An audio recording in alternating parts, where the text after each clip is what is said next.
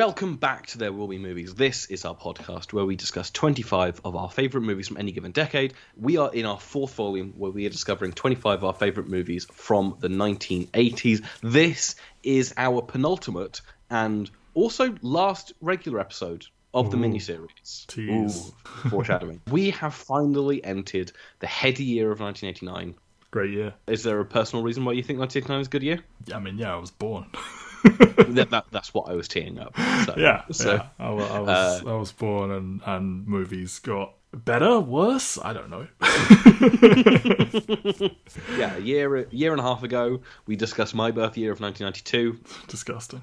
It's And only, here we th- it's only three less. I don't know why I act like you're like ten years younger than me or something like that. And now here we are in the twilight of this podcast. Mm-hmm. Never again, if we do this podcast, unless we literally wait 10 years, will we discuss a movie from before we were born, uh, from after we were born. Yeah, I mean, we've gone about it in a very weird way. We were impatient. We wanted to do the, the 2020s, but it was like 20. No, we wanted to do the 2010s, but it was like 2019. So we started with the 2000s. I was just really amped for Parasite, I think. Yeah. If we could do it all again, do we start at the earliest we're willing to go back and then work forward? I think Or- yeah, I think it benefited from us discussing movies that were like formative to us. Obviously, the early 2000s episodes maybe weren't quite as much, but I definitely think it, it helped from being like we're 18 watching grown-up movies for the first time in that 2000s one that allowed us hmm. to like progress into talking about movies more interestingly. Like I don't think if we started the podcast talking about The Shining, we would have been as good as if we as when we started talking about like Ocean's 11. Well, and- sure. Speaking of being 18 and watching grown up movies for the first time. Yes, as I have not mentioned yet, Yes, I'm Ben Phillips, you are, you're Matt Waters, as far as I know. and we're discussing 1989's masterpiece, Do the Right Thing. Now, at the end of our previous episode, Mm-hmm. Matt dropped the bombshell that he had not watched this movie since he was 18 years old, Uh, watching this I think 19, technically, 19. whatever. watching it for film school, which, as we all know, if you've ever done English to any kind of like reasonable degree to like, but beyond being like 15, 16 years old, if you've done English courses, you will find some books that you outright loathe that are like very well respected within the canon. Yeah. For me, that is Robinson Crusoe, Okay, Um, yeah. a book I find staggering that it is still heralded as one of the great works of, of literature. He proclaims to build a parasol with like a working spring mechanism to allow it to like retract and and whatnot. I don't think he has a working knowledge of how springs and mechanisms work because every other thing I've read from that story is he Robinson Crusoe is the world's dumbest man, In this movie, a man is called Bugging Out. Which is only slightly dumber than Robinson Crusoe as a name. Sure. Yeah, I think what you were getting at with that is the other part of the bombshell I dropped was I didn't like it when I watched it when I was 19. Yes, that was the other part of the bombshell. okay, I still don't love it. Okay. I have complicated feelings about Spike Lee. So before we dive into the oh, movie, Oh, God, what. Spike Lees have you seen? Because obviously Spike Lee is a director who we have yet to cover on Yes. this podcast. Like, like there are movies we could have discussed from any decade, and obviously he is someone who's also had probably one of the greater downturns for like a heralded great director. Just running through his movies, I I, I doubt that you're like a She's Got to Have It or School Daze fan. Fan? Just- no, I've seen She's Got to Have It. You wouldn't put it on your 80s list. No. For the 90s, it really is kind of like Jungle Fever or Malcolm X. To I'll have you know, as a as a defender of He Got Game, with Jesus Shuttlesworth, played by Ray Allen, hell of a movie. Is that your favorite Spike Lee because it's about basketball? Yeah, I've I've, I've never seen Malcolm X. I'm sorry, everyone. I'm sure Jerome will furiously subtweet me. I've never seen Malcolm X. I, I hear it's very good. It is. It's also very long. Okay. 25th Hour would be the tw- the 2000s choice, and then obviously he comes back with Black Klansman in the 2010s. I like Black Klansman. Um, I also adore Da Five Bloods. I think that's one of the best movies of 2020. He is a director who also has some like real, real shite to his name. Like he did the Old Boy remake in 2013. Wild that he did that. But I- yeah, like, I so like- where where do you stand on like what's your what's your go to Spike Lee? I don't like his early work. Like the what for many people is like good Spike Lee that they wish he'd get back to. I'm like, I don't like most of this, and like I like Inside Man. I like Black Klansman. I like He Got Game. Obviously, I like He Got Game because basketball's in it. I appreciate that's not the best of films in the world. I think he's a very good director. I think he's a shitty writer, is my take. And, like, I think in that way, he is a lot like Quentin Tarantino, where, like, I agree Quentin Tarantino can point a camera at, a thing and, and, make a shot. I think both of them are corny as fuck and write pretty cringe stuff. And I wish they would direct things other people wrote, but they probably wouldn't want to do that. I'm sure Spike Lee's directed something someone else wrote, but I think he really gets into writing stuff that other people wrote, kind of like in the middle era. Like obviously he didn't mm. write The Old Boy. Inside Man is not a movie that he wrote, and you can tell. I think he is someone who is very good at directing their anger. Yeah, I mean he he you know emotion and and and like people angrily ranting direct to camera. Obviously, Travelators aren't part of that, but you know another of his signatures. I think he has some deep issues.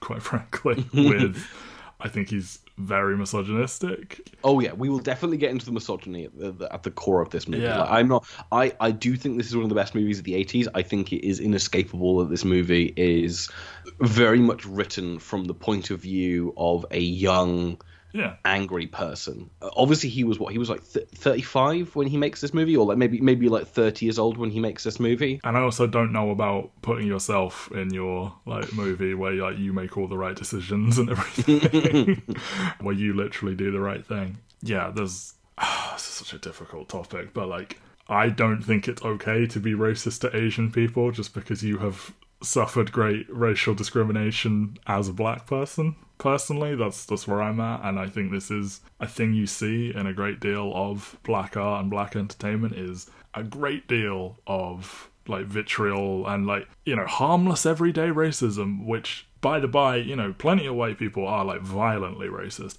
But a larger number i think are what you would call an everyday racist where they just like just say shitty things about black people and i think it's the same deal. Obviously, I don't think black people are lynching Asian people or anything like that, so I don't want to like compare trauma because I mean, you know, when you start doing that, like, you know, nobody fucking wins. But like, yeah, I just think he has a great deal of obviously and like if you know, I don't want to diminish because I mean this this movie was famously unpopular with I think it made white critics very uncomfortable. Um, it made some white critics very uncomfortable. I mean, not Roger was, Ebert though. He's yeah, it was Roger a real Ebert's, one. it was Roger Ebert's favorite movie of the year, I believe. It yeah. was also Gene Siskel's favorite movie of the year. Yeah. They both had it in their top ten for movies of the 1980s. Yeah, he threatened um, to boycott Cannes, I think, because they didn't recognize it. Yeah, and, um, and obviously this movie did do respectably at the Oscars. I mean, it got two nominations. Of course, one of those nominations was for screenplay written directly for the screen. Mm-hmm. The other one was for Danny Aiello for supporting actor, which is one of those like weird things where it's like, of course, the only actor that you recognize from the movie with a majority person of color cast is the is the white Italian man.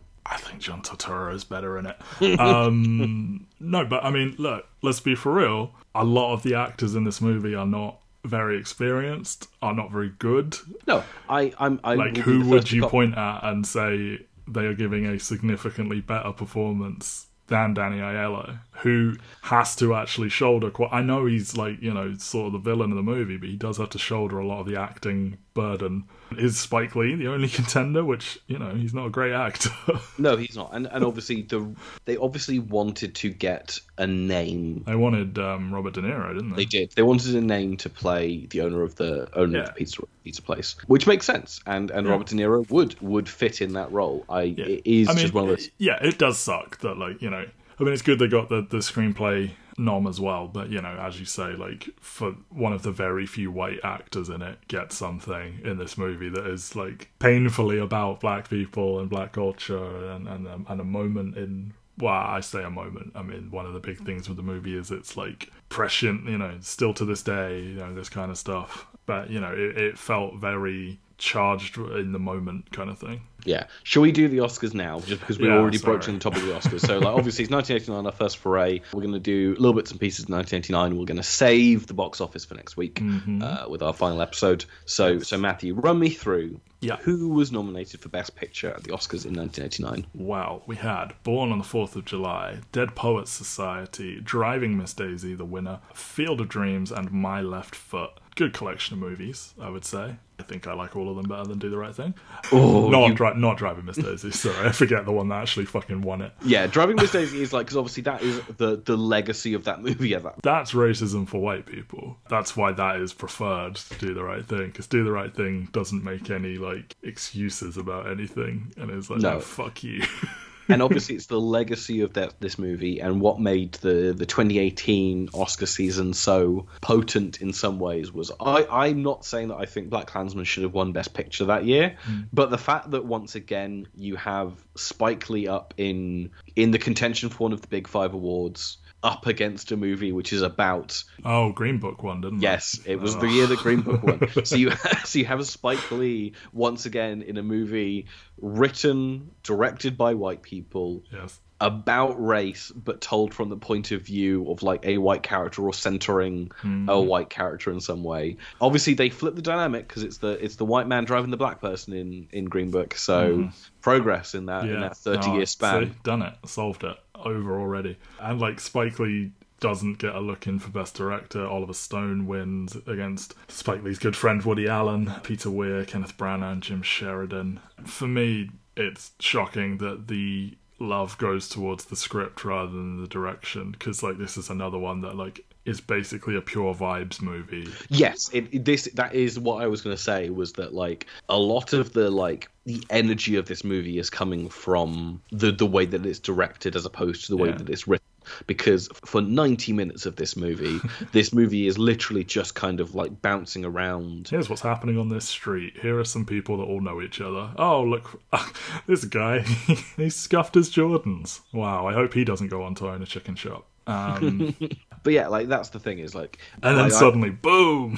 yes, I watched this with my partner, and she kind of turned to me, kind of like ten minutes in, and saying like, "There's there's a lot of characters in this movie," and it and and it's one of those things where it's just like, yes, there are, but you kind of you do and don't need to pay attention. Again, it is just kind of like you will get the the ebbs and flows of this street, and you just need to be aware that the movie sets itself up with that opening scene with Samuel L. Jackson doing the kind of like the radio broadcast about like how hot it is, and Sorry, what's what, what's his name? Samuel Samuel L. Jackson. No, not true. Oh, what you want his actual character's name? Yes, Mr. Senor Love Daddy. yes, and also he's credited as Sam Jackson because we're that early in his career.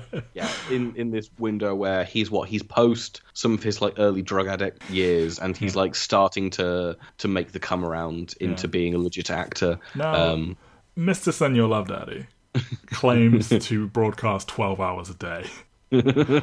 I mean, you know, fair play to him.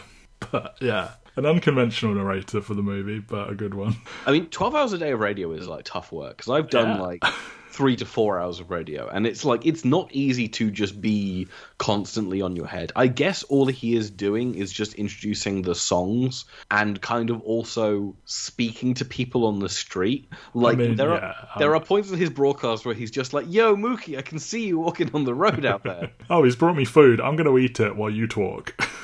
um, and like I mean, when I worked in, in radio, we have an FM license, which obviously I, I mm. believe he is broadcasting on FM frequency in this movie, mm. But it was a like a community FM license, and we had to like keep up with certain laws and rules for I like mean, what the he's broadcast was reading weather, be. he's reading like news reports, he's just doing it in his own way. I just can't imagine like the FTC coming around to like just check that he's like mm. maintaining the right level of songs to talk in an hour. Obviously, fun job. He he obviously doesn't have a very strong FM broadcast because I have to imagine he's exclusively broadcasting to like this one street in Bed-Stuy. I think it's pirate radio. I don't think it's. I don't think he's got any kind of license, and I think he's just putting it out to anyone in the local area. Do you reckon he's on AM, not FM, and he's lying about that? Yeah, absolutely. Reminded of the the tattoo and hot rod. Anyway, that's a joke for four people. Anyway, um, but the movie doesn't start with Sam Jackson. No, it doesn't. The movie starts with a young Rosie Perez. I did not have a pleasant time making this movie. No, yeah, the, the the key, the the bulk of the the misogyny in this movie is is shouldered on Rosie Perez. We will get to the real gross thing that had to happen in this movie, Yeah. or didn't didn't have to happen, but did happen in this movie. But given it a heroic effort, dancing to the entirety of Fight the Power. How much do you reckon they paid for Fight the Power in this movie? I Because mean- like it's never not playing. Yeah, and Radio Raheem literally listening to it constantly is certainly a thing. I don't know. I mean, Spike Lee has used Public Enemy in like literally, well, I don't think literally all of his movies, but he's used them a great deal. And maybe that's because, you know, Do the Right Thing made the song even bigger or something. So they're like, ah, you're all right. But yeah, I mean, I can't imagine you pay a one time license fee and just get to play the song like 30 times but yeah, no, uh, he he saw her dancing in L.A. I think, and yeah, she's she's really going for it. I do really like Rosie Perez in this movie. Like, yeah, I mean, I like Rosie Perez and everything. I chickened out on making us do White Men Can't Jump in the 90s, but a very enjoyable performance as she goes on Jeopardy and wins it all. I mean, we haven't done the, the, the addenda episode for the 90s or the 80s yet, so like. I think, no, I'm good with it. I just, I think it would have been another three star classic, as you like to call them, a three star special, where it's not good, but it's really fun. yeah. I mean, I've not seen it, but I do like the idea of like us doing a podcast pitch, which is exclusively you making me watch basketball movies.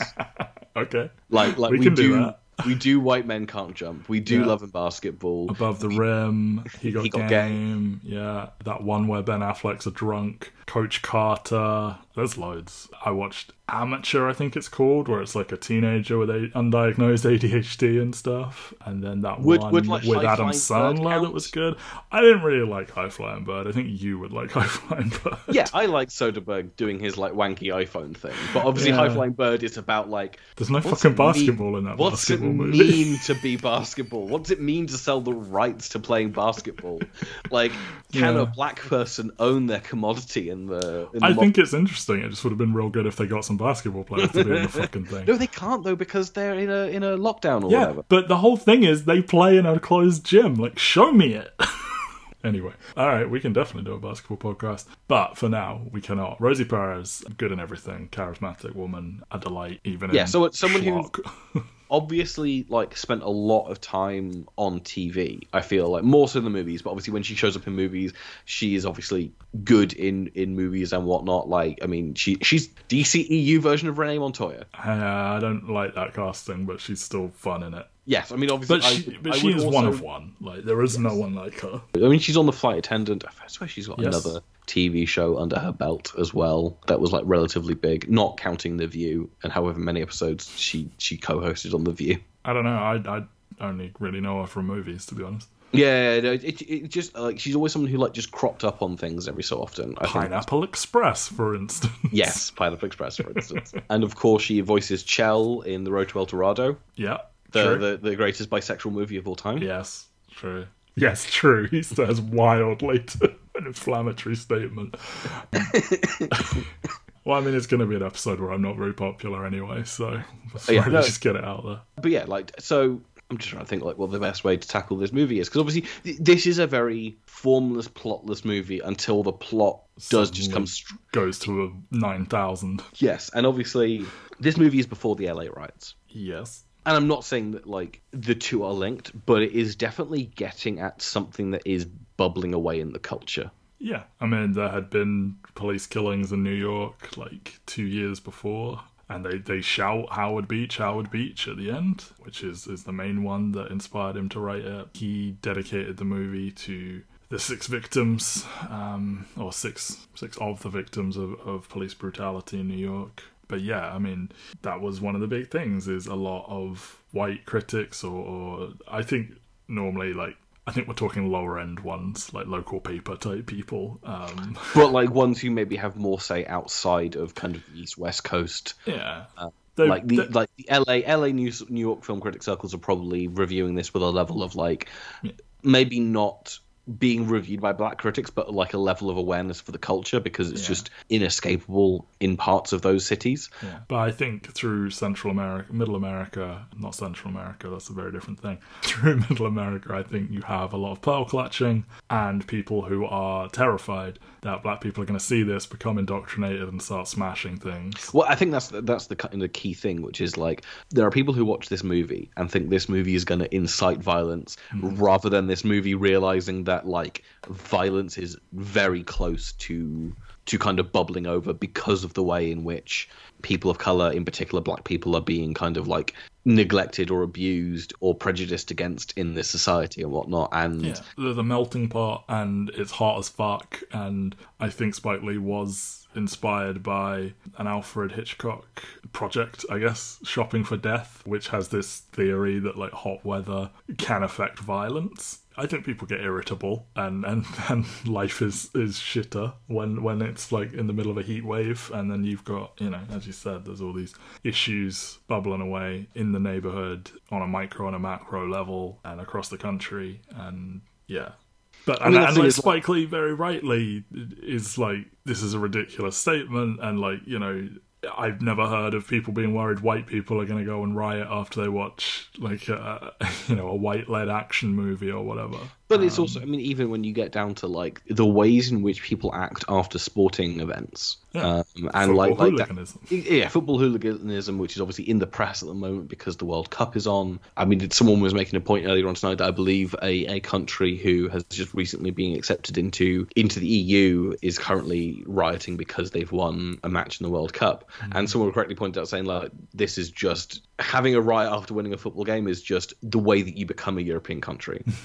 like you cannot judge them for doing this when it happens in every single country. I mean, after, England like, are the worst for it by far. Oh yeah, I mean like we we have an entire culture of of football hooliganism. Firm like we up. make movies, we make movies that like glorify this stuff. You even get down to like what happens on in cities in America where they've won the Super Bowl and just the level of things that happen. And then again, the pearl clutching that happens hmm. after someone is killed not even by accident. Like i mean you can say it's by accident but there is a a level of like distrust in the culture. Those feel like far more legitimate reasons to destroy public property because of a, a bubbling rage than because your sports team won a game. And again, like it's things that we are talking about as a culture and that have never gone away in the 30 years since this movie came out. It's why Black Klansman ends the way that it does. It ends with the the clips of the multitude of kind of like racial protest that happens. I mean, even down to the fact that like the amount of people who were willing to put their lives at risk over the course of the pandemic because of the racial injustices that were happening. And of course, like the pearl clutching that was happening around that in terms of people going like, well, they're just exacerbating the spread of COVID. Like, look at the things they're doing. They're destroying property and they're making COVID worse and whatnot. And it's like you, like you realize you understand it's because in a time in which people should be locked inside their houses, we were still finding ways to to murder black people mm-hmm. obviously I agree with you on all your points. Like none of the actors in this movie are like particularly throwing out like legendary defining performances. No, it isn't a movie that has like the best well crafted script of all time. It is a movie that I feel is so fully channeling a righteous sense of anger that makes it important. And I know that makes it sound like, oh, because it's about race, I think the movie is good, which is the sort of thing that I feel like would get levied against someone nowadays. Is the sort of thing you hear people saying that like you don't actually think Black Panther is good. You just agree with it because it supports woke causes. yeah. And, and and I'm also not saying that you don't like it because it's woke. You don't like it for legitimate kind of like Yeah. filmic, filmic reasons, and it not like again you are less of a vibe check kind of like person when it comes Yeah. to movies, and and more of someone like you are far more than me, an English graduate, someone who really likes a good, well structured script. I lean on the side of theatre and a writer's script kind of thing. And I'm not saying I don't enjoy like when a director is like really fucking showing off and like look at the fucking shot I have created. But like if I am offered option A and option B of like pure vibes or like maybe it isn't very stylish, but my god, did they write the fuck out of it? I'm going for option B every time. And Yeah, I mean, I'm- it is- I'm- it is a difficult movie to not be a fan of because like I sound like a fucking racist or something.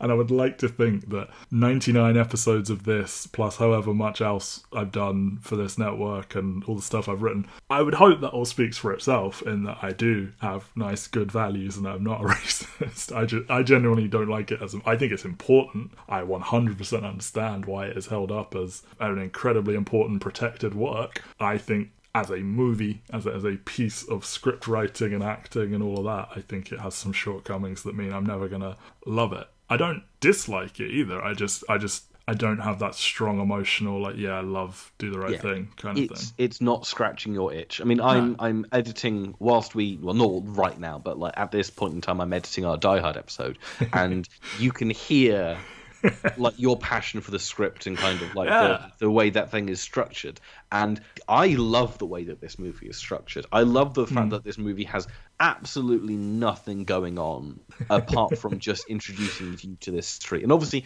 all of the characters we're introduced to are important, and all of it is building a real, legitimate, living, breathing street in New York. Yeah. I think But I, it- I do think it succeeds in that way. Like I don't want to say everyone is of equal importance, but almost everyone is of equal importance. And like you know, the three guys sitting on the against the red wall are as big of a character as Bugging Out or Radio Raheem. I mean, Like, that's the thing is like it, it's interesting when you come to it because obviously bugging out, Radio Raheem, and Smiley are the kind of the three characters that mm. initiate that that that final Yes. stretch of of things going wrong, and Smiley does get a button on what they've been doing for the rest of the movie. I feel like those three characters do get to feel like okay, sure. they they've kind of come full circle. But yeah, like what should be just randomers are all as lived in as each other kind of thing. And it does feel like these are the residents of this community kind of thing. And like Yeah. you know martin lawrence and his crew of, of delinquents those are the ones that don't that don't come together. Because obviously even like someone like coconut sid with the, the the owners of the of the little bodega like that mm. that gets a button to the end of its at the end of its story. Yeah i guess. I, like just just in terms of like the, the like the the tensions or the arguments that are happening earlier on in the movie feel like they do come to a close with those. It is the martin lawrence group that is just almost like a greek chorus throughout the Yeah. movie well like, like they are- knowing that Martin Lawrence is a stand-up at this point. I don't know if this is his first movie, but obviously have a he's he's huge in stand-up at this point, and this is his first movie. Yeah, um, like and then next year's house party yeah. And if you told me that whole quartet were just comedians that all knew each other and like they just improvised all their dialogue, I would believe you. But I don't think that is the case. but No, but that, yeah, but that is Um, the thing. Is like those those ones are literally just No, but like they are like the key like witnesses and like arguably the you know part of the catalyst of the end. Like you know they are sal wants to close and those four want to slice. And he's like okay fine mm. you four can come in. And then that allows raheem and bugging out to come in. And now of course they wanted to do this either way. And maybe they would have barged their way in or broken their way in or just done this the next day. But like i do think those four are a key part to it but as you say, they are kind of like a Greek chorus. They are kind of just giving reaction to everything else that is happening. Like, you know, they're egging on, bugging out as he's like going after the guy. Big fan of the guy being on a Larry Bird jersey. just, just that subtle thing of, of, you know, the rivalry of the 80s is whitest person on earth, Larry Bird, and Magic Johnson, you know, beloved, beloved athlete, to the point that you have people in New York wearing Lakers jerseys, and that's fine, but like they're fucking furious with Larry Bird, a Larry Bird jersey in Brooklyn, or, or if they're in Bed-Stuy, but he was born in Brooklyn, um, and they boo him for that. But like that feels very pointed. Like, oh, obviously he'd be a he'd be a Larry Bird fan. what's yeah, the jersey that Mookie wears? Mookie's wearing a Dodgers jersey. He's wearing a Dodgers. Yeah, okay. yeah, yeah, yeah. The Brooklyn Dodgers, who I think then. I think they became the LA Dodgers. They moved. Across, oh, it might have been the other way around. I don't know. There's It because obviously like the legacy of Spike Lee is Spike Lee is a is a Knicks fan, isn't he? famously, yes. He, there's a 30 for 30 with, so like the Knicks were like bitter rivals with the Indiana Pacers and, and their, their best player, Reggie Miller, who is Jerome Cuson's like least favorite player of all time for some reason. um, fucking hates Reggie Miller. And Reggie Miller famously did like a, like a choke gesture at Spike Lee. Like he put, like he mimed both of his hands around his own throat at Spike Lee and they have this like famous beef. And yeah, he's like courtside at like not every Knicks game, but a lot of them. He's like the world's probably one of the big. It's like Jack Nicholson for the Lakers, and I think they even got a Jack Nicholson lookalike to be in uh, Winning Time. Is that the name of the Yeah, fucking don't, show don't they like I watched don't they all cut of? to him? They cut to him when they go like it's Jack Nicholson. Like Yeah. yeah, just things. Obviously, I know, and in the run up to this, you obviously mentioned Spike Lee having written the story for one of the NBA 2K games. Yeah, it's fucking bad. It's like the worst thing you've ever seen in your life. His best friend is a ghost, and he delivers a ghost monologue to him. And the main character is called Frequency Vibrations. That's not a nickname, that is his, his given name. I mean, that's exactly what I'm planning on naming my child. Yes, of course. Frequency Vibrations Phillips. Actually. Yeah, free vibe, free vibes will Yeah, be there, yeah. there for sure. Yeah. but no, and like Spike Lee, you know, is also incredibly famous for his work with Michael Jordan. The the famous series of commercials. It's got to be the shoes and like the best on Earth, the best on Mars. Um, yeah, his character from I think it's from She's Got to Have It. Mars Blackmon, I think his name is. Who I think Spike Lee has revealed is the son of fucking Rosie Perez's character in this movie. and it's like, how does that Oh, work? okay. okay. How does that work? Or maybe that is that not for the the TV remake of She's Got to Have It? Because Oh, maybe that's what he meant. Maybe that's what he meant. Yeah, he plays the new Mars, I think. That would make sense because then it's two Hispanic actors. But either way, it's all. He crosses a lot of his characters and concepts over. Like, there's Sal's Pizza and Inside Man and stuff like that. And But yeah, I forget how this tangent started. But yes, I- I Spike just- Lee I is huge for, know like. like Baseball or basketball? Oh, okay, it is baseball, but like, yeah, Spike Lee is big, is huge for like trainer culture, and and like, you know, Michael Jordan gets most of the credit for like turning sports shoes into a designer thing. But like, a lot of people say it is those adverts that Spike Lee did with Michael Jordan that made Jordan this huge thing, and then like one of the big. Possibly the most quotable scene in the movie is bugging out getting his his Jordan scuffed by a white dude, and then that you know there are songs named after that and stuff. But yeah, it's just a funny little like reciprocal thing where he had a big deal with with Jordans, and then they're a big element in the movie. Sorry, No, no, Huge good. tangent, I but- loved it, loved it. Um, so I do have to ask. So obviously, this is a movie, and I think it's one that has become become a recurring theme in terms of movies which I love and you don't. Is that like every single character in this movie yeah, is an asshole? yeah. I mean that I have been one of those people before, and then when I see it reflected back, I'm like, oh, that's a gross. That's not a good camp to be in. The people who are like, I must like the main character. I cannot watch things about bad people, and I'm like, you know what? I don't think I think that anymore. Um, I don't really have a, a problem with anyone in this movie not, you know, arguably not being a good person. I don't think Mookie is the worst person in the world. Like, No, but um, he's very obvious that he isn't like a good dad. no. Like he isn't a good dad. Obviously, all of the Italians in the pizza restaurant are like racist. racist. Yeah, racist in that way. That, obviously, the worst of them is John Turturro, but like Sal is like, Yeah, eh, for a- they give they give me money. I Yeah, for a while they try and sell you on the idea Sal isn't racist, and then he's like hardcore racist. Like, he's the one dropping the hard N word by the end of yeah, and he's the one calling it jungle music and shit like that. And obviously, hard like you you have Ossie Davis as an alcoholic, just kind of roaming the streets, bugging out with like. I understand what his argument is, but like the no, extent he's wrong.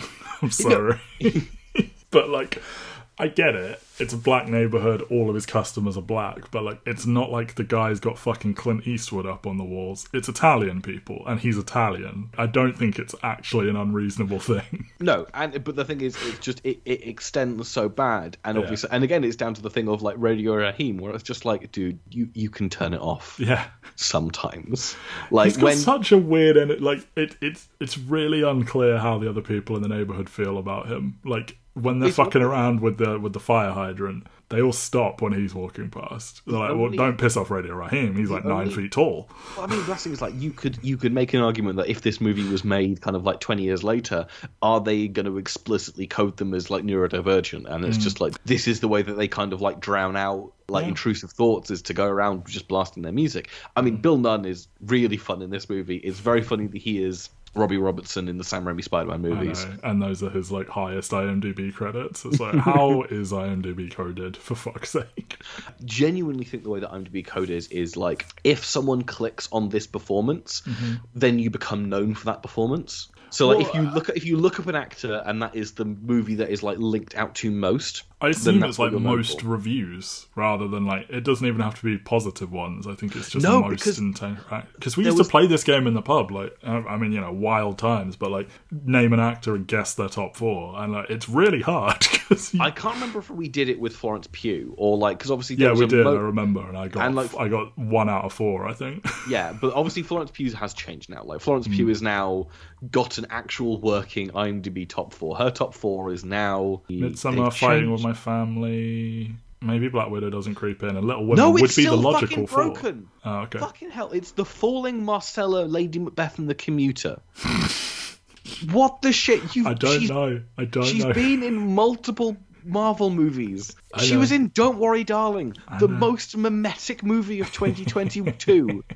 Is it all a bit? Is this the movie? No, I, I genuinely think the way that it works is that like people look up Florence Pugh or they click to Florence Pugh from like they're watching Black Widow, they click on Florence Pugh's name, and then ah, they go like, oh, I've heard of Don't Worry, Darling, I've heard of Hawkeye, I've heard of That's not how it should work. And then I I've not heard of Outlaw King. Click. That's not how it should work. I genuinely think that's how it. Because I it- think I think one of Tom Hanks's is Toy Story, and that's not like a fucking niche movie, is it? no, but like you have to imagine over time people have like started clicking on that, and I'm ah. now intrigued what Tom Hanks's top four are. We will do Spike Lee's after this, just to kind of like do his known for. So Tom Hanks's are Castaway, Big, Forrest Gump, Saving Private Ryan. Ridiculous. Maybe it was Tim Allen that's got like I think it's like three Toy Stories and then something else. I can't I remember. think I think his should just be three Santa Claus movies, and then like Toy Story four. Home Improvement. oh, okay. Okay, Spike Lee. What are his four? She's got to have it. Yes. 25th Hour. No. Uh, Do the Right Thing. Yes. Black Klansman. No. Uh, Inside Man. No. NBA 2K like 17 or whatever it was. No, because no one clicks on games on IMDb. Oh, they should. And poor Andy Serkis's IMDb is cut in half. We have mentioned both of these movies over Um, the course of recording this podcast. Malcolm X Yes, and The Five Bloods. of course. Okay. It's a Netflix movie. Everyone wants to click on that. Oh, that is what. They... Also, when is it? She's got to have it. The movie, or she's. It got... is the movie. It is the movie. It is not the TV show. Okay. Um, but yeah, I, I do think this movie is obviously everyone is kind of prickly, and Radio Raheem is probably like the emblematic one of this because you can't even say. I think there is a quote from someone involved in the movie where it's like the only arguments that Radio Raheem gets into are with other minorities in the hmm. neighborhood. Like, because obviously, like he gets in the argument when he runs out of batteries with the the owners of the of the bodega, mm-hmm. and he's like, "Give me all your batteries." And, and then when the guy shouts back at him, he's like, "You're all right." in fact, that's how he wins over all of the people in the neighborhood by just being straight up like aggressive to them. Yes, and obviously, like, there's the Latino people who Mm-hmm.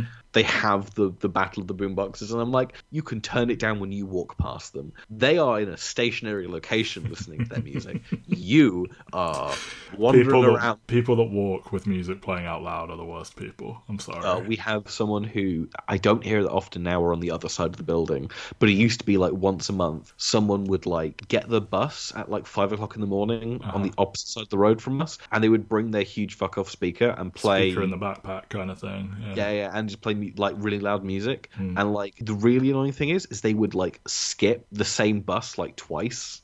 What? Yeah, so they wouldn't get the first bus that arrived. They would wait for like two more, and it was just like, are you? Why don't you I'm- just leave later? Like, what? What's happened? The worst people. Yeah, but I, th- I I think that all plays a part. Is they're all prickly, so they're all on the verge, and they're all arguing, and they're all on the verge. You know, the Radio Raheem police brutality is the inciting incident. But like, I don't think if this is a peaceful neighborhood where everyone's just having a nice fun time and everyone's good, suddenly erupts into violence when this happens. Is my read on it. But No, and obviously this movie makes a point of throughout the course of the movie, they make a point that like the only racism in this movie is not just white on black racism. I get the feeling that you think it's like heavy-handed and not very well done, but obviously there is the scene in this movie where they do the very classical like Spike Lee zoom in on someone's face Yeah. as literally they um start to really mealy monologues, and yeah, I, It's all bit- racial epithets. Yeah, that bit I'm fine with because like that shows it's a cycle, and like the black guy is racist to the Italian guy, the Italian guy is racist to the black guy, the Korean guy is racist to the Jewish people, like the, the Hispanic guy is racist to somebody else. Um, Well, so so the, so it is Mookie against the Italians, Pino against African Americans, Latino Stevie against Koreans, the the white police officer against Puerto Ricans, and the Korean storm owner Sonny against Jewish Mm-hmm. yeah, people. and like Um, that that to me makes I think that's a poignant thing to say because that is almost like, hey, look, everyone's doing this. None of this is okay. For me, it's the kind of way that the racism against the Korean people is played for laughs. That's what I'm talking about. Is like you. I think you do see this in a lot of black media. Is like, oh, it's just harmless fun when you're racist to Asian people, and I think that happens a bit in the UK as well. I think, I hope most like kids and teenagers know it's not okay to be racist towards black people, but like it's abs- like Asian people are just fair game. and I think that kind of fucking sucks. I think there is levels of class built into it. And obviously, like a big thing with a lot of uh, Asian immigrants is that the stereotype for them is that they tend to be like either they tend to be quite wealthy and they tend to come over for educational reasons. Yes. Um, like like the first time an awful lot of people in the UK at least will meet a large contingent of Asian people will be in higher education because they are paying a, a stupid amount of money to come get a quote unquote better education in the UK. Mhm. Absolute Um, bullshit. Educate yourself in your own country. You're all very good at everything. Or at We're least- not or better least- at anything. Or at least I should say that is like Southeast Asians. Yes. More so, like in particular, because obviously the UK does have a thriving Indian, Pakistani, Mm-hmm. like thriving culture. Like the, the amount of places where I grew up in which there were an awful lot of people of that ethnicity is Mm-hmm. is staggering. And again, yeah, the casual racism against those people is huge. Yeah, that I think yeah, it's it's a similar thing in this country with South Asian people for sure. Um, I just think that's less of a thing in America. But yeah but I, I do think it is like again the stereotype is that they tend to not that this doesn't happen like I th- I- not that this doesn't happen with african americans and stuff like that but i do think there is a stereotype of well asian immigrants they come over and get jobs. They come over and kind of like they get down and do the work and they're con- mm-hmm. contributive members to society. And and this movie gets at that a little bit like when you Yeah. have like oh they've probably been off the boat for a week Yes. and and like they've immediately set up shop and like what where's my shop where's my business that and shop was just closed before they came. It's like yeah, but do you not see what you're saying there? like and I think this movie is getting at those kind of things where it's like it is taking the the negative stereotypes of black people, the negative stereotypes of Asian people, and obviously it is putting a massive fucking lampshade on them. Spike Lee as a African American is going to be blindsided to racism that does not affect him. He is writing this movie of like a very particular kind of prejudice that is set that is sent against him, and of course he's going to be clumsy, but I'm going to give him a pass because he is like ultimately he is getting at like again this violence, this racism is all cyclical. Like the fact that this movie ends with the riot starting to bleed out and going to target an Asian-run store, and and it being and then people are going like, whoa, we need to cool down because like these people have literally done nothing. The pizza shop was fair game. That was run by thinly veiled racists who yeah, fuck South Shop. Like Yeah, I, I know he gives his whole speech about how I built this all with my own hands, but you know, fuck him. But like also you start a fire in a building, what happens to the building next to it? You know, and trying to fight off like the fucking fire department. Like, you know, fight cops all you want, but like I think the fire department should be allowed to put out fires personally. I'm getting a lot of like pro firefighter TikToks at the moment, uh, I including think, I that think, was... I'm sure there are some problematic people in the firefighting Oh, community, I'm but sure. in general, think I- like they I do think that the the lack of ability to go out and just kind of like beat someone up as a firefighter definitely precludes the kind of like the bad people who sign up to be police officers. Ah. One of the TikToks I saw was just this person saying that like they were like walking through town and they found like an 80 year old couple who had like an all cops are bastards like bumper sticker or something like that, and like the, another guy had like a, a firefighter sticker, and these two like 80 year old people were just like, oh, my husband used to be in the firefighters, and he's just like, fuck cops, right? yeah. it was just like, Well, I think I think you see this thing where like there are a remarkable number of cops who seem to have not considered that it's a dangerous job and seem almost offended when danger comes to their door. Whereas like I think firefighters are good with the fact that like yeah, you're gonna walk into fires. Yeah, I mean that's the thing. is When you sign up to be a firefighter, you are signing up to explicitly like put yourself at risk of dying. Yeah, and I think there are a lot of cops who don't seem to think that they have also signed up for this. And No, because there's a, a- there's protections in place, and you get a gun, and guns stop almost all violence that can be doled out against you. Yeah, absolutely. But yeah, I, I do think this is a movie that is thinking about the cycles of violence and the cycles of racism that Yeah. exist in society. Even if I do agree that in like some regards is definitely not coming at them in like a nuanced way. Yeah, I mean, I'm not saying I feel this way, but like I, I have seen people say that like this movie is kind of just pointing at something and offering no insight or like no new ideas. It's just kind of like, hey, look, this is bad, and I'm I'm not sure I quite agree with that, but like I get it. But I think that is that is something I've also seen levied against Armageddon Time, which is the new James Gray movie that came out this year. Which is a friend of mine put it to me that basically like a lot of millennials he knows who's seen it really love it, and a lot of Gen Z people fucking hate it. And that is a movie which is entirely about it's centered on a Jewish family, and the kid of this Jewish family befriends a black kid, and that black kid ends up like smoking weed with him, and he gets sent off to a private school, and everyone's just like, why the fuck is this not about the black kid? Why is this like trying to be about racism, but ends up with this kind of like weird kind of like hand wavy thing that like racism happens. And I don't think it is about that. I think it's about the ways in which we let racism kind of fester and I don't think it's bad for a movie to point out that something exists or not have a fix for it because Oh, we sure. don't we don't have fixes for it in our society. If we had fixes for racism, we would have fixed racism. Yeah, absolutely. And also, And, like, like, filmmakers are not like fucking world leaders kind of thing. Like, I'm not asking Spike Lee to solve racism. I just, I do kind of understand. As I say, I don't fully agree, but like, I do kind of get where some people are coming from, where he's just kind of been like, yeah, this is fucked, right? yeah, the thing is, I, I, I do think it can get frustrating, particularly if you, uh, particularly if you do live in these places and have a deeper, more nuanced, more emotional consideration for the things that are going on. Because it's like when you watch a movie like this and you live in an environment where this violence is happening on a daily basis, Yeah. You might not feel like, oh well, that's my life. I'm seeing my life on screen. You might go like, well, no shit. What point are you trying to make? Like Yeah. anyone who lives in my shoes right now could make this. You've done nothing. You've said nothing. And I think it gets down to like who is art for? Is is this? And I think it's very obvious that this movie is made as a a kind of scream into the void Yeah, absolutely. more, more Um, so than a constructive thing. And I, and again, like uh, you you've said that like this movie doesn't solve anything. This movie doesn't. I don't think this movie proposes to solve anything. But if you do live in these places and you are experiencing racial violence on a daily basis, watching this movie must be frustrating because it isn't offering anything. It's just showing a mirror to your world, and maybe not in a way that you think is nuanced or intelligent or grappling with like the actual systemic reasons for it. And I mean, I think I think the part where I disagree with not you, um, with the opinion I'm sort of like secondhand voicing is I think that those feelings are tied up in an idea of like, well, they haven't solved anything by rioting, which I don't agree with. well, I mean, Um, the thing that is solved in this movie with rioting is that only one person dies.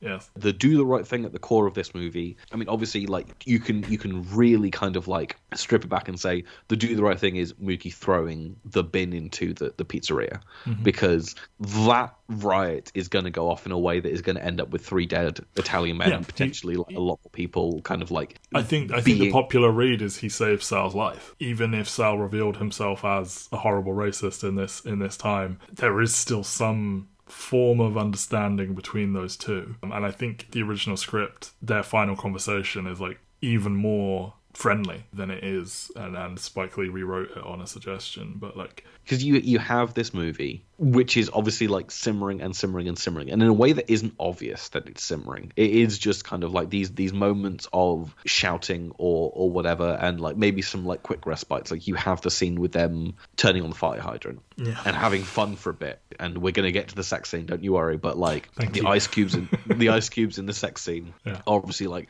a respite in this hot day Mm-hmm. and then when the violence erupts you have and I, I think this is where a lot of people have said that like they don't think that mookie did the right thing. It's like well he's destroyed public property. Like how could he how could he do that oh no, How could- that's worse And than I a know- black being murdered by the police. and, but again that that is that's that's that- actually how a lot of people feel. That's what happened like, like, that- two that years is- ago. yes exactly like all the people wringing their hands because people were putting fucking statues in rivers and Yeah. and all the rest Oh my god, like- you broke a Walmart's window? How will Walmart ever recover from this? And also, it then insurance. later turned out that like half of the vandalism against buildings was done by like plants and crops and stuff. And I think that is the core thing, which is like there are genuinely people out there who will watch this movie and live in and live in the world that we live in Hmm. that genuinely see private property and as mattering more than people's lives. Well, that's America, isn't it? Even in this case. That's that's It- that's, but that's what the they were sold. They're like every man will have his own.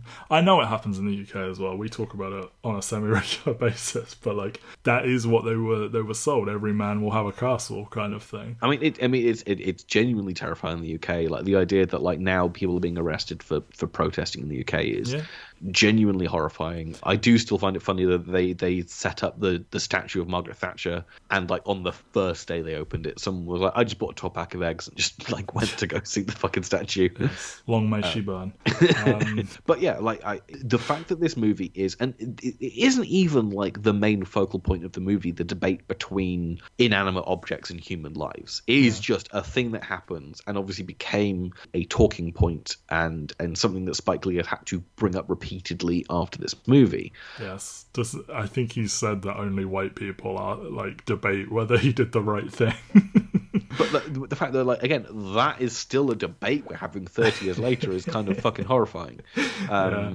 Shall we? Shall we discuss the, the, the treatment of Rosie Perez in this movie and then Yeah, the I unfortunate mean- stuff behind the scene? Because like we haven't discussed the movie much. I will probably ask you to kind of like any particular characters that you like in a minute. Uh, but I do think this movie is it is a movie that inspires more questions about kind of like the dynamicness or the the, the way the structure and the way that it kind of like simmers and simmers and simmers as it goes on, and then the the very pertinent political questions that it, it starts to ask. But yeah, on the flip side, Rosie Perez plays Mookie's kind of Baby on mama. again, yeah, on again, off again baby mama. They don't live together. It's very obvious that like they're probably both sleeping with other people Mm, at the same time that they're doing this and all the rest of it. And they she go makes a point of how she doesn't see him for a week um, whenever they have sex. Like I, th- I think it's like, eh, we like fucking each other, but like he doesn't see them having a child as like a thing he has. You know, he doesn't have to commit to her because of this. And, and he throws off having a kid every so often, like when he tries to get Sal to pay him early. He's like, "I've got a kid," and it's like, uh, "This is the first time you've mentioned the He, kid." he like- tries to talk the talk. He's like, "Oh yeah, my son," and like you know, he goes on about how much he cares about his son, and you know, I don't want my son. I want my son speaking English. It's bad enough he's called Hector, which is you know, there's that, and like she obviously gives it back, and like she labels him as black in a way that is not that gentle. I mean, the very fact that like when he goes around to see Mm-hmm. Tina and like he sees his son briefly, Yes. but then the son is immediately put in the kitchen with the grandmother so they can go fuck in another room. That's so funny that he takes a break from his foreplay to go and collect ice, and like his fucking child and not mother-in-law, but you know, are just there. And he's like, "Hey, what's up? Okay, bye. We're gonna go fuck now." yeah, I've got this ice. Come watch me like spread it all over your daughter. yeah, and and obviously the the quote that come out a long time after this movie is that Rosie Perez did not sign up to do nudity in this movie. Was crying. Yeah, like the um, scene where you see her breasts, it is she is crying off screen because he Spike Lee has like talked her into doing this. This is We why don't we have, have intimacy consultants at this point. exactly like intimacy consultants should be a, a a standard in this. No one should be doing nudity if they don't want to. Spike Lee, get your dick out if you're gonna Yeah, ask yeah, yeah. people to do this. It's really gross, and again, and it does get to a misogyny at the core of this movie that this movie is not willing to to examine. I think anybody being made to do something they don't want to do. It doesn't have to be nudity. You know, just doing a stunt someone isn't comfortable doing, or, or reading a line they're not comfortable doing. You know, anything like that is unfortunate and, and bad and all that. But like, I don't think it's just the behind the scenes. I think the portrayal of the women. I think this is very much like, boy, women are annoying kind of thing. And like, you know, the character is written to just kind of browbeat him and everything and I, ju- I it just irks me and like you know she's got a habit the handling of sexual assault in that movie and and Yeah, I mean, I was I was listening to Blank Check's episode on Nightmare Before Elm Street, which is obviously Tim Burton's Nightmare Before Christmas, Yes. and Tim Burton is well known as a director who is not very good with women. no to put it bluntly. And obviously, Nightmare Before Christmas is rewritten by Caroline Thompson, and you can tell in like the oeuvre of Tim Burton that like that does an awful lot to make Sally a more fleshed out character, and that is missing from this. Where like you could tell if you gave this script to a woman just for a, a rewrite focused on the female characters. Tina probably gets fleshed out and probably actually gets some agency hmm. in this movie, other than being, as you say, like the paper thin baby mama who is there for a quick fuck in the middle of his workday. Spike Lee is someone who is a problem that's recurrent in an Yes. awful lot of his stuff. I'm not saying that like every director has to be good at writing women, and at least for the most part, I think he has realized what his weaknesses are, and he does tend to do projects that that don't center on women an awful lot. Like The Five Bloods obviously has no central female characters in it. And I'd also, it's probably the weakness of Black Klansman is is the female characters in Yeah. Black Klansman. Yeah, but it's like I would rather an absence than a negative portrayal because I mean, you know, there is an argument of like write what you know, and if you aren't comfortable writing women, don't write women. And like, I'm not saying every movie must have written by a man must have a female co-writer, but like, you should probably have women in your life that you show scripts to and are like, hey, can you give this a once over? And like, you know, maybe that is like putting the burden of like, can you speak for all women in the way that you know sometimes black people are asked to speak for all black people, but it is tricky. But like, and he's he's like disavowed, you know, some of his earlier things he's written from that perspective. And I gather the new "She's Got to Have it is a lot more like feminist. but yeah, it, it's just unfortunate, I think, and like. I'm not saying there are like no positive female characters in the movie because like Mother Sister is presented as like a matriarch of the street kind of thing. Yeah, it's her primal screaming at the end that is kind of like the, the end of the end of the riot almost. Yeah. Her watching the burning of the this pizza restaurant. Yeah, yeah, yeah. But then like you've got like Ella is just like the one that in the in the group Martin Lawrence's group kind of thing. I don't know. They kind of just like talk shit to her a lot and I don't know. I I just wish that Rosie Perez's character was a little bit more three dimensional. She's like she really isn't seen outside of the house either, No. for the most part. Like, and uh, I think that is a shame because, like, again, when you open the movie with her doing the dance moves, you you kind of expect her to be more of an ongoing presence. This And is his ingenue. This is his like I'm putting Rosie Perez on the map kind of thing. And then it's like, no, I just got to dance, and then I like made her do sex scenes she didn't want to do.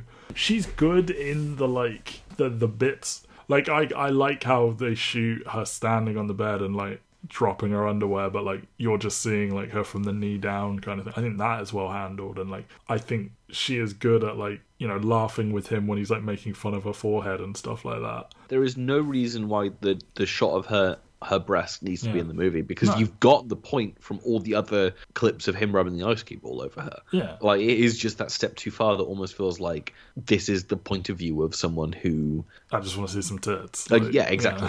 Exactly. And Um, I mean and the fact that like why does why does Mookie have more scenes with Vito than with Tina? His bud, yeah. Um, is Vito a racist? He he has no personality. No. I guess silence is violence, but like you know, Pino is like hardcore racist. He- Yeah. he's he's saying John you know, Turturro is the one who kind of understands what the assignment is, and he's the one doing the full-on cartoonish kind of thing. Yeah, he is a fucking monster. And then Sal is like Sal is like telling him off and is like, I've never had no problem with these people and like, you know, he's making apologies for his son and like giving money to people and you know, he tips Da Mayor and he, he gives Smiley some money and, and all this and then it's like boom at the end. And like, you know, it seems like he has sort of taken a shine to Mookie and like, you know, it maybe gets into that, you know, one of the good ones type thing. But then he has he seems to be sweet on his sister Jade, who is a very bad actress, and like that really bothers Mookie. And he's like, "Yeah, don't come in here anymore," kind of thing. Who's your favorite of the kind of like random people on the street? Like, what what is there any, anyone that kind of like sticks out to you? Obviously, you don't think anyone's giving like an Oscar-worthy performance, but are there any like of these personalities that you enjoy more than the others? I do like that that quartet are reading Black Panther comics in the eighties. You know, more like way before the movie makes them popular. I really do. I I really like Samuel L. Jackson's like mile a minute dialogue. like. I know he's not visible that often. Yeah. No, he is he is good fun. I do really like the kind of the three guys just sat against the wall, hmm. and There's and a weird thing going on there with is it ML who is kind of like he's talking about black people like he isn't one, yes, and I think it's I assume it is a like where do you originate kind of thing. I mean, it maybe get into like that internalized racism that you can have Yeah. from like some Yeah. people. We haven't mentioned it yet that Giancarlo Esposito is playing Bugging Out. Yes. Um, so weird to see him playing so young. I know. Uh, the start of an illustrious career of no one really knowing his ethnicity. I mean, that's an Italian ass name. Yeah, he is born in Denmark, the Oh. son of an Italian stagehand in, in Naples, and, and his mother was an African American opera and nightclub singer, who, of course, went on to play a Spanish drug lord, Gustavo Fring. Very straight. Just his good friend who got murdered and sent him on a 10 year revenge plot. He's just real sad about his friend dying. There's no gay people in Breaking Bad, obviously. No. Just a ridiculous thing that some people think. And also known for kind of just signing up for any old bullshit that's going these days. I mean, the fact that I think he was a, a series regular on like three TV shows at the same Yeah. time. Obviously, all of them, or none of them, were running kind of like simultaneously. But it was like he was he had like the Mandalorian, The Boys, Better Call Saul would like show up for like Westworld and Community. God, he's in so much. I'm just like looking at this. He's in so many TV shows. Isn't that bad Far Cry game? He was in Um, that bad Far Cry game. Line of Duty. Is there an American line? Of... Oh, I guess it's of absolutely no relation. Imagine if it was a remake I of. know, I know. But yeah, he shows up everywhere. He'll do some voice acting. He has played Ra's al Ghul more than once. I mean, obviously, Breaking Bad is the thing that kind of like puts him into superstardom. yeah, like, yeah, he, yeah. like he he's in this movie, and then after that, he's kind of doing fun character roles, and then Breaking Bad makes him like, oh, we can get him to get a certain level of like gravitas to our villain. Yeah, yeah, yeah. That Far Cry fucking just the most listless bullshit. So um, funny that Michael Mando is the villain in one of those. I know, and he fucking rules. He does. he ruined Michael the game. Mando's really good in in Better Call Saul as well. Okay. He ruined that game for them though, because like they clearly had no intention of him being like the main villain, and then he was so good and mimetic. They're like, well, he's got to be on the cover. He's In got a to be fucking in all the in a trailers. fucking in a fucking trailer, wasn't it? Like they showed him in the trailer and then was like, The trailer Uh, is just him monologuing at the camera for like five minutes, and Yep. then he just dies like halfway through, and he's nothing. Anyway, yes, Giancarlo very good as bugging out. Like, you know, hit the ongoing thing of people wanting extra cheese, and it costs two fucking dollars.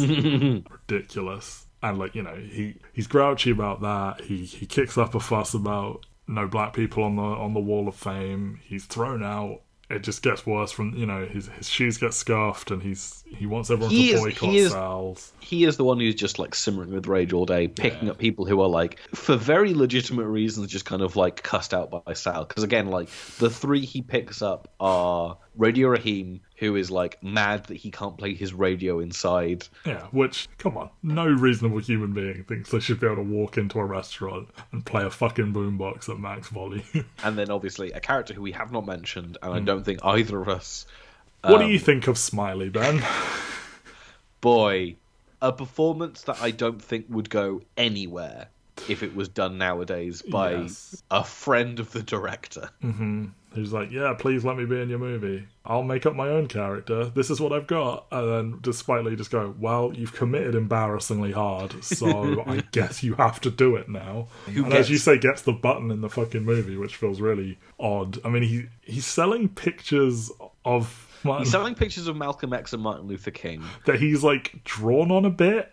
Yes, he's he, he feels like again it's it is obviously something that like I have to imagine that Spike Lee or Roger Guenveur Smith is like Knows someone who did this. I like they they ha- obviously have seen this. Obviously, like we've all seen like street preachers, and this is obviously this, but like through like to the side, essentially. Like, what if that person who's been completely let down by the state and mm. isn't get like isn't getting the care that they need to get is just allowed to to wander around and and again it probably is that thing where like Smiley's harmless. Yeah. So why would he be taken to somewhere that could actually take proper care of him because he isn't actually hurting anyone? Mm. Those are only for like violent offenders and whatnot. I mean, I can't even remember what it is that Sal does that manages to annoy Smiley because obviously there is the scene where like Well, Pino, like, is is it is it Pino like shouting at him through the window where like Smiley is there like trying to get them to to buy the buy the photos and and Sal's just, Sal like, goes outside and alone." like wants to give him money and stuff. So, I, But I I think don't Smiley's been so pissed off by Pino telling him to like fuck off that he's Yeah. like like just completely done. because everybody else like just is jovial to you know they're clearly a little bit annoyed by him, but they're like friendly and cordial kind of thing. But It yeah, really is like the three most annoying people on the street have like teamed up by the end of this movie. we can be thrice as annoying. and it, it all explodes in this very charged argument that becomes a fight. He smashes his boombox with a baseball bat, and then they start brawling. And you know, these cops have been in it throughout the movie. We haven't even fucking talked about them. But the two racist cops, well, one of them very racist, the other just quite racist. Um, But again, who like keep covering for each other in the scene where like once they've killed Radio Raheem, Yeah, and they're just like, "You're not dead. You're not dead." And yeah, then you, like you kind of think one of them is gonna be like. Uh, I I guess Miguel Sandoval, I guess, is the, is the one where you think he's gonna, dude, what did you do? But then he's the one that fucking kicks him and is like, no, you're not dead. Stop faking. Because Rick Aiello, who I assume is Danny Aiello's son, is the like hardcore racist one who, yeah, just chokes him to death. I very weird touch that they take they steal his body and drive away. I guess dump it somewhere and and you know absolve themselves. Yeah, the neighborhood is just like, whoa, what the fuck. I like the convenience store owner. Even he is like, whoa, like, and he's like, they're all like banging on the car as it's driving away, kind of thing. And then yeah, been through the window, and, and a massive, you know, tear the shop apart, set fire to it. They task this gentleman with saying, "I'm black too. We're the same." I get what he's going for, but Yes, because like there was a thing. Mike Yanagita from Fargo. Oh, really? Okay. Yes, there is a thing where Irish people will occasionally claim they were treated as badly or worse than black people at, at a time in history. Yeah. There was a time where it was like the social pecking order was white people, Italians, then the then the Irish. They were the bottom of the barrel, ignoring Yes. the fact that black people were in the country at this time and were slaves. Yes, and you have lines of dialogue in mainstream media such as Line of Duty where he says, No one's blacker than me, son, because he was in Northern Ireland during the Troubles. It's like, hmm, probably shouldn't say that. It is to a is black interesting. This movie has no Irish representation. Yeah, you would think that would be there too, because yeah, I mean that is the pecking order. A very and- key component to to racial dialogue in New York is the Irish Mm-hmm. peoples. Listen to our hit episode on uh, Martin Scorsese's The Departed.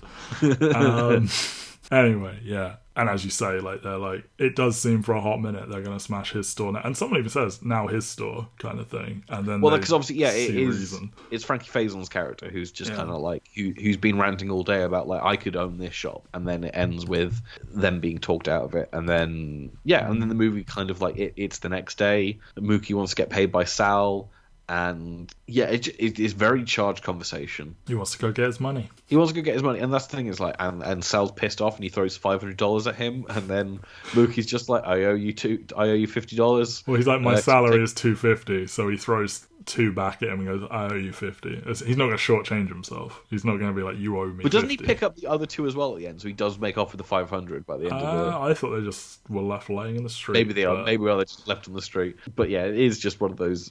It's a weird ending. My partner said that she would have rather it ended with the the picture being put up by Yeah. by Smiley. But like, I do think you do need to kind of close off the Mookie Sal relationship at the end of this movie. But yeah, it, it leaves things sufficiently kind of like closed, but still like simmering. Like they they they haven't solved any of the problems. This is just like it bubbled over for a night No, but And- how about that weather, huh? still hot, as Sam Jack reminds us as we as we like go down go down the street. I like the two ending it with a quote by Malcolm and a quote by Martin, and they're they're like good quotes. They're like deep cut quotes, and like I think Malcolm X is one of the most smeared people in the history of famous people, if you want to call it that. Historical Yeah. figures is is probably a less condescending thing to I call mean, him. there's a reason why Spike Lee makes a movie about him. There's a reason why the the Professor X, Magneto are us are, are Malcolm X and Martin Luther King is like one of the most regressive things you could possibly say Of about course, like the dynamic yeah. between those two characters. the second anyone said, trots that opinion out, I'm like, okay,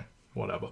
But like, even in school over here, you're ju- you're taught right. Martin Luther King was the good one that played ball, and Malcolm X was a dangerous, violent, degenerate kind of thing who wanted a separate nation and wanted to kill all the white people. And it's like, not quite. You know, you see this extended, very articulate quote about how he's like, I'm not condoning violence, however, defend yourself. Violence is a tool. Yeah, Yeah, yeah, yeah, yeah. And that's it's reduced to like, hey, go beat up white people, go kill white people, kind of thing. It's like no, because that's and that's like I think he was seen as the dangerous one. I think that's the thing is there's all kinds of nuance to this, and obviously, I mean, I was again listening to the the, the Blank Trek episode on their, their Patreon with Black Panther talking Black Panther with Jamelle Bouie, and he was talking about like the reasons why Killmonger is mm. he's correct, but the thing is that the ways in which he is going about being correct is to use the tools of oppression that were given to him by Yeah. white oppressors. Obviously, he's taken it too far as well, but it is very much is like his his starting point is like, well, I've learned how to kill, I've learned how to destabilize a country through the CIA. Let's Yeah. do that again. There's leveling the playing field, and then there's like,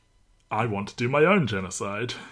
Yeah, yeah. He using the master's tools to dismantle the master's house uh, and, Yeah, and whatnot, yeah, which is which is never a good thing. No. Um, and like that is the t- you know the the meaning of those two quotes at the end is is abhorring violence and saying you know the, the Martin Luther King one in particular is like you know violence is a monologue not a dialogue and I think for those who think that it is you know the pearl clutchers who are like worried this movie's going to make people become violent I think you know ending it on two quotes that are definitively like violence is not necessarily the answer kind of thing but it's also like an unavoidable fact of life so i think that's you know i'm not i'm not against the politics of the movie again just to say that after an hour No, y- so. yours, yours, your point of view is all coming from kind of like structure and Yeah. and and and whatnot, as opposed to yeah being being annoyed by the messaging or anything like No. that. It really is just like it, this is not a film made in a way that you derive enjoyment in the same way that you do from from other things. I, it, it for me it's like it's like a it's a polite three and a half star kind of movie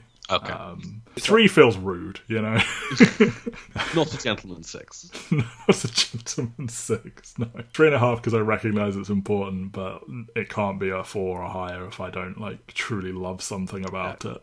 Is my thing. enough. If Fair I love it but it's flawed, it's like four to four point five. If I just unapologetically love it, it's five. That's my personal. Fair enough. It was very funny. I watched Night of the Hunter the other night to then watch this movie where I uh, Reggie Raheem was obviously doing the love hate speech with the. Wait, love's coming back. But yeah, I mean, I, it's one of those things where like I hadn't seen Night of the Hunter in, in God knows how long, so it is uh, one of those things to go like, oh, Spike Lee is referencing this old 1950s movie about uh, a preacher trying to murder a wife for money or whatever. Very interesting. I mean, it's always funny when you realize that like all of these fucking directors are fucking nerds. And they're all referencing kind of like the same canon or whatever. Even Spike Lee, who is kind of like fighting against these things and probably t- take very likely taking the piss out of this stuff. Apparently, it was Barack Obama and Michelle Obama's first date film. I know. That's very adorable. I will say, if you want to find out more about the time period where Barack Obama was in school, uh, I would recommend watching the documentary Legends of Tomorrow, in which he fights Gorilla Grodd. Jesus fuck. the greatest thing that the DC, or not even the EU, the DC or the Arrowverse has given us is Gorilla Grodd walking into Barack Obama's dorm room and saying, "I've come to kill you." Chef's kiss, beautiful, perfect television show, and that is our episode on Do the Right Thing. I couldn't imagine it ending a different way. I know. I mean, I had to get it in there somewhere. Thank you, Matthew. This has been our final regular episode of the podcast. At least until we get bored in a few years' time and decide to do the 1970s or whatever. Because there is a spreadsheet and The there is a list list. exists. It goes back further than it should. I don't want to sign up for that many years of podcast episodes. No, I think we're done with big boy movies after next week. yeah. well, the Uh, basketball pod is going to be really exciting. This is true. The basketball pod is coming up. We've now like wetted our whistle with animation, so like who knows where that goes. We will be back early next year to discuss Marvel. We, there will be a Marvel podcast with us on on the network around about when this episode is posting. Yes, asterisk. But like we're crossing over with Superhero Pantheon to discuss that. But most importantly, the big revelation that we've been teasing and cutting from episodes all season long. Twice. Yes. Um, it was supposed to happen. I mean, well, let's do the full rundown. When was it supposed to happen? It was supposed to happen originally with Breakfast Club, Breakfast Club. which you had never seen and is myself and your partner like a whole lot. Yep. And then, Back to the Future was raised. yeah, I think basically we couldn't, like, scheduling meant couldn't do I was trying to Breakfast buy a Club. house for a very long period of time. Yeah, I think some of it was me, though.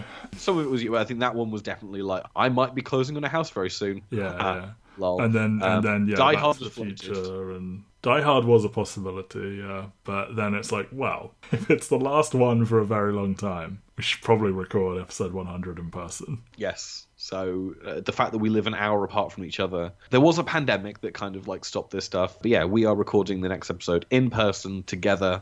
I believe my partner will also be on the episode, which is only fitting for an episode called "When Harry Met Sally." She's not called Sally, but She isn't uh, called Sally, but like we are a couple, so I think like having a, having us Nailed bi- it. You nailed the brief. Having us bicker for that entire episode will be top tier podcasting uh, Yeah. information. And we both watched all the Nora Ephron movies a couple of years ago, so Okay. we'll have some fun with that. That is our season slash series finale, episode 100, When Harry Met Sally. Matt is coming to the Big Smoke.